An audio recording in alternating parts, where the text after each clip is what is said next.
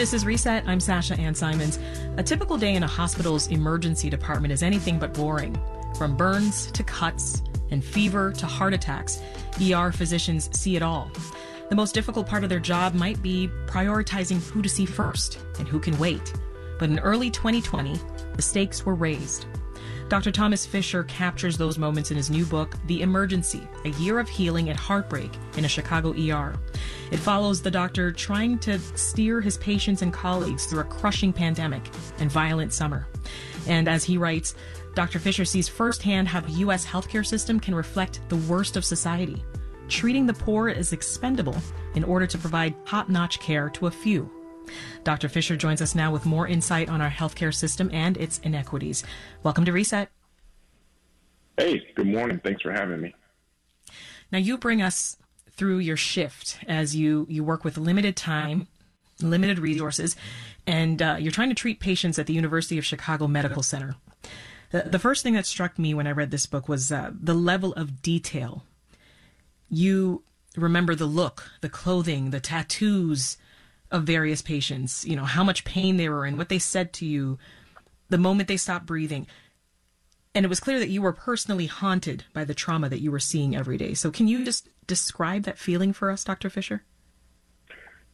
Yeah, um, thanks for reading so closely. Um, I wrote the book in large part to help illuminate how health disorders more often affect Black folks than white folks and more often affect the poor than the rich. And then COVID brought those issues into sharp relief where, you know, the poor and people of color in Chicago fell in droves, falling ill. And then when they got sick, too often they faced a healthcare system that added insult to injury.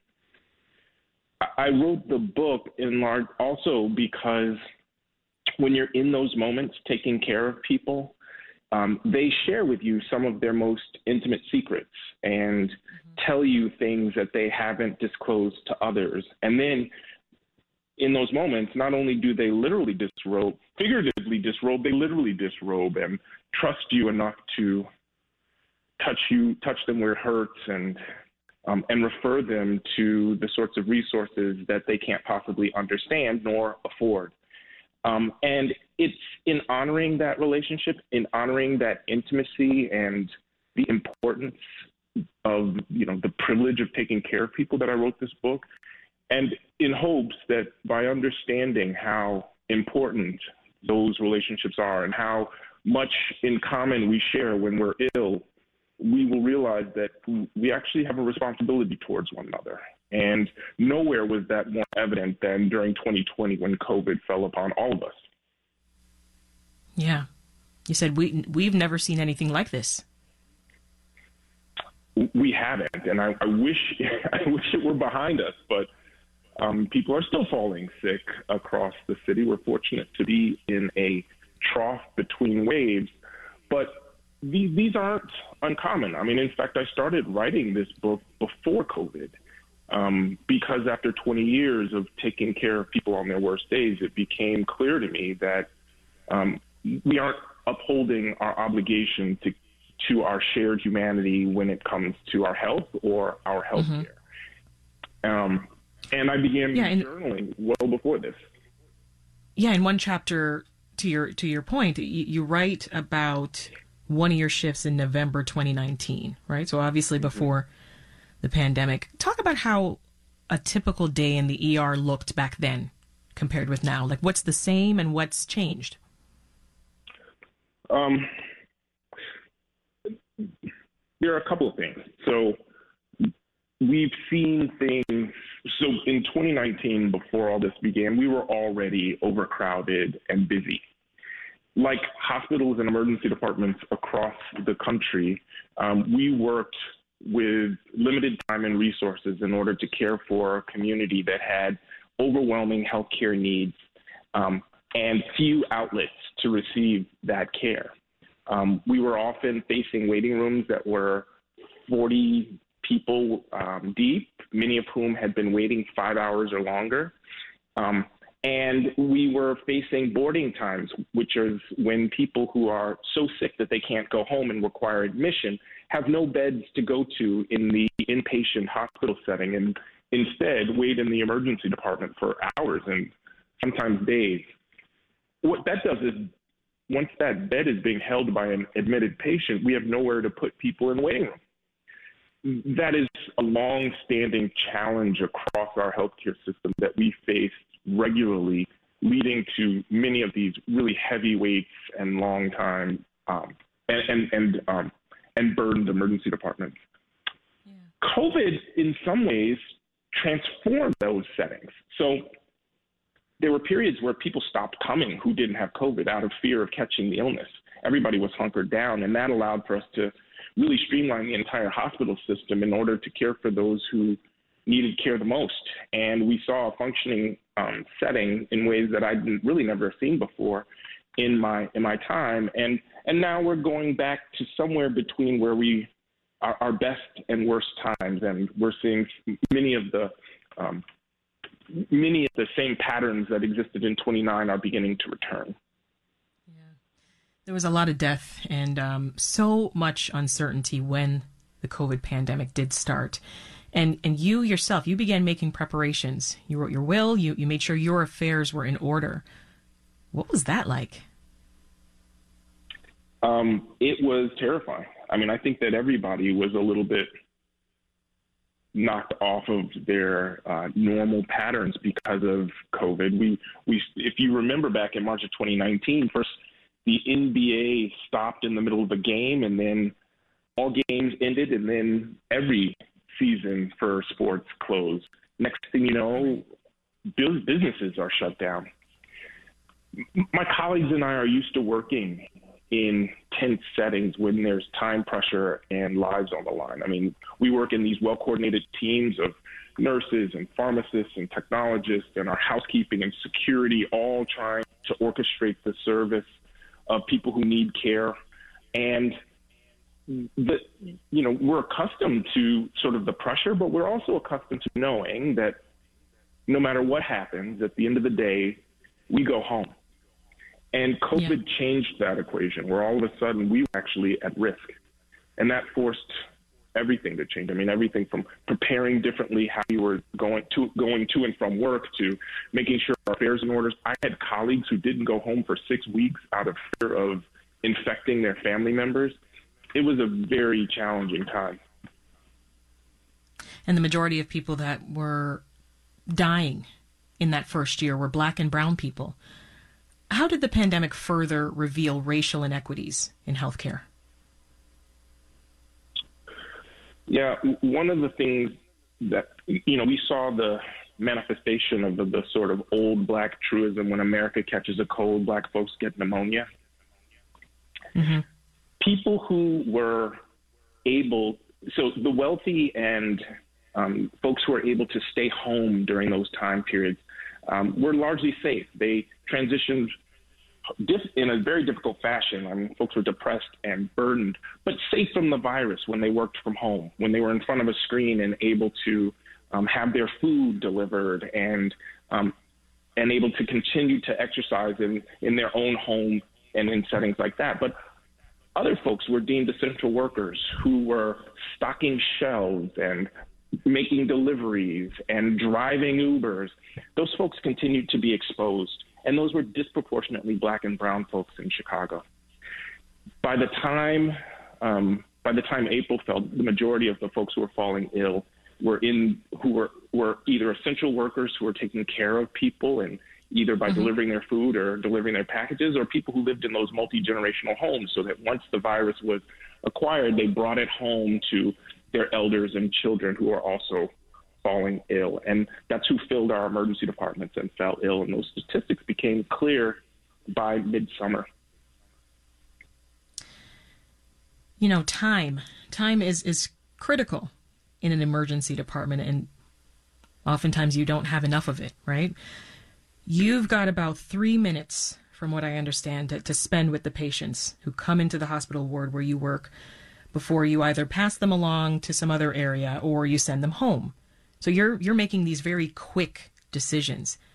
Talk to us more about the value of time as an ER doctor. You know, when people are sick and afraid and worried, the thing that they want most is to feel safe, honored, and trusted. We begin to undermine that as soon as folks enter the healthcare system, whether it's the emergency department or elsewhere, with with extremely long waits, forcing them to sit uncomfortably and sick in a setting that they didn't choose. They're not home in bed, they came to find help. And then, once we finally get to them, we often have the capacity to um, quickly discern what are their critical illnesses, what we can do to intervene, and then move on. Not often do we get the chance to sit down and ask the open ended questions that reveal the social context that framed their illness to begin with. Are they safe at home? Are they being bullied? Um, I write about a situation in the book with a young woman who um, was assaulted in her school. And mm-hmm. what I did in the brief moment that I had with her was intervene on her injuries, you know, discern whether or not she had any fractures or concussions, make sure that physically she was okay. But I didn't take the moment to understand well, was this assault at the end of an of a extended period of being bullied? Does she have a safe place to go? Will this affect her education? What's going? What are the dynamics at play at home and at work? All of the things that are as much a part of her injury as the physical component. Yeah. Those are the sorts of things that we're robbed from when we don't have the time to take care of folks. Hmm.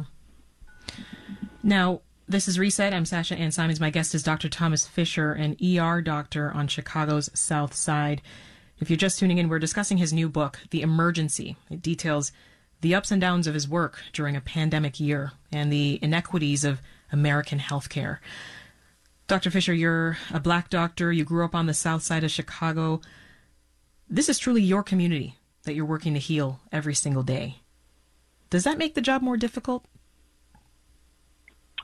I actually think it makes it more easy. Um, How so? I chose to take care of people as a profession long ago because it felt like very meaningful work and the opportunity to serve, you know, colleagues and classmates from school, old teachers, the parents of friends, um, ensures that I never lose sight of the humanity of those on the other side of the physician patient relationship, ensures that I'm willing to tell the truth and work hard, um, and makes it worth all of the time and effort that's required.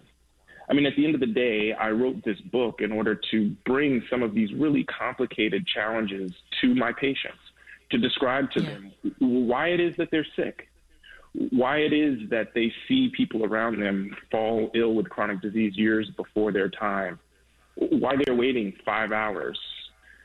The, the reason those stories are important is because I work in a context in which you know my own family seeks care. People who are friends who are like family seek care, and so it removes it from being a an academic exercise or a biological um, transaction in a clinical setting mm-hmm. to one that reminds me, you know, I'm I'm a part of this as much as they are.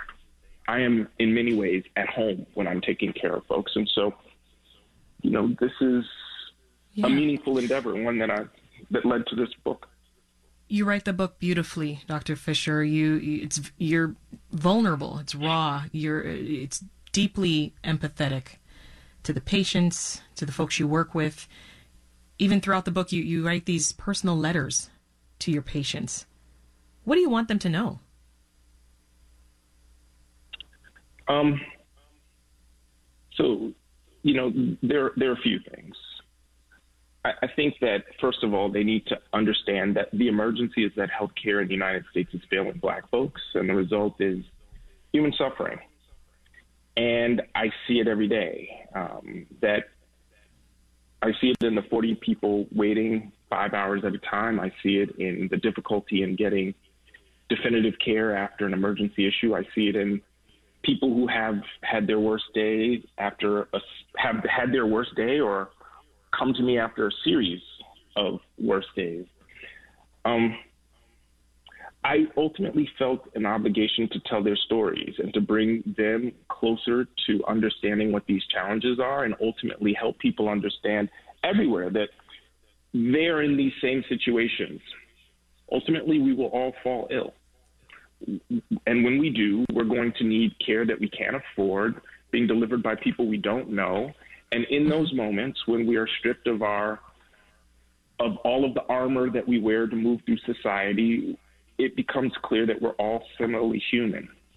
And delivering care to those folks in those moments when they need it the most requires more than what we're currently giving to one another. It requires that we elevate a level of humanity and morality in our healthcare system that we really don't see elsewhere.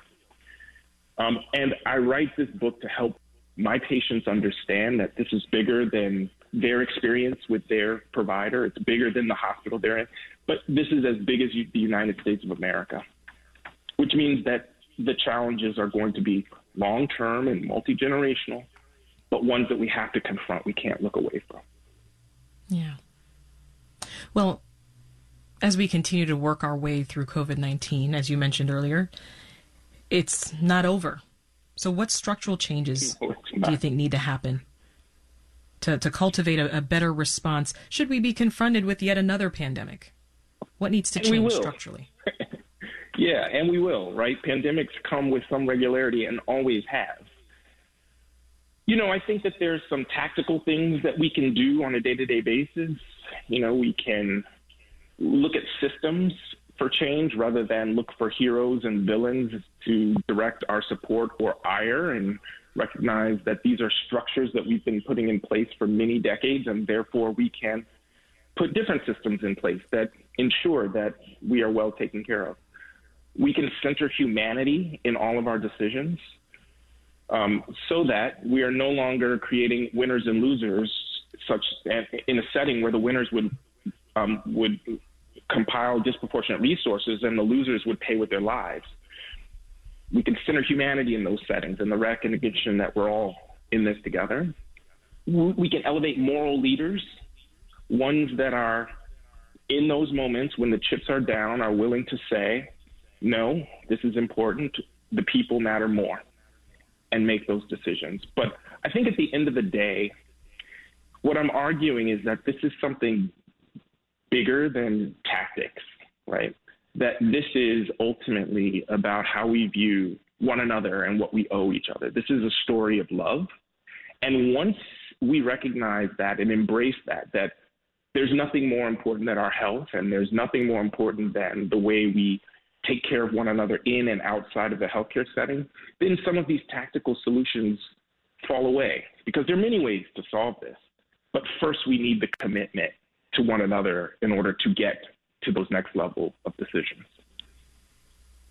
That's Dr. Thomas Fisher, an emergency medicine physician at the University of Chicago Medical Center. His book, The Emergency A Year of Healing and Heartbreak in a Chicago ER, is available now. Dr. Fisher, thanks so much. Thanks so much for having me on. Want more context on the top issues of the day? Find the podcast, WBEZ's Reset, wherever you listen.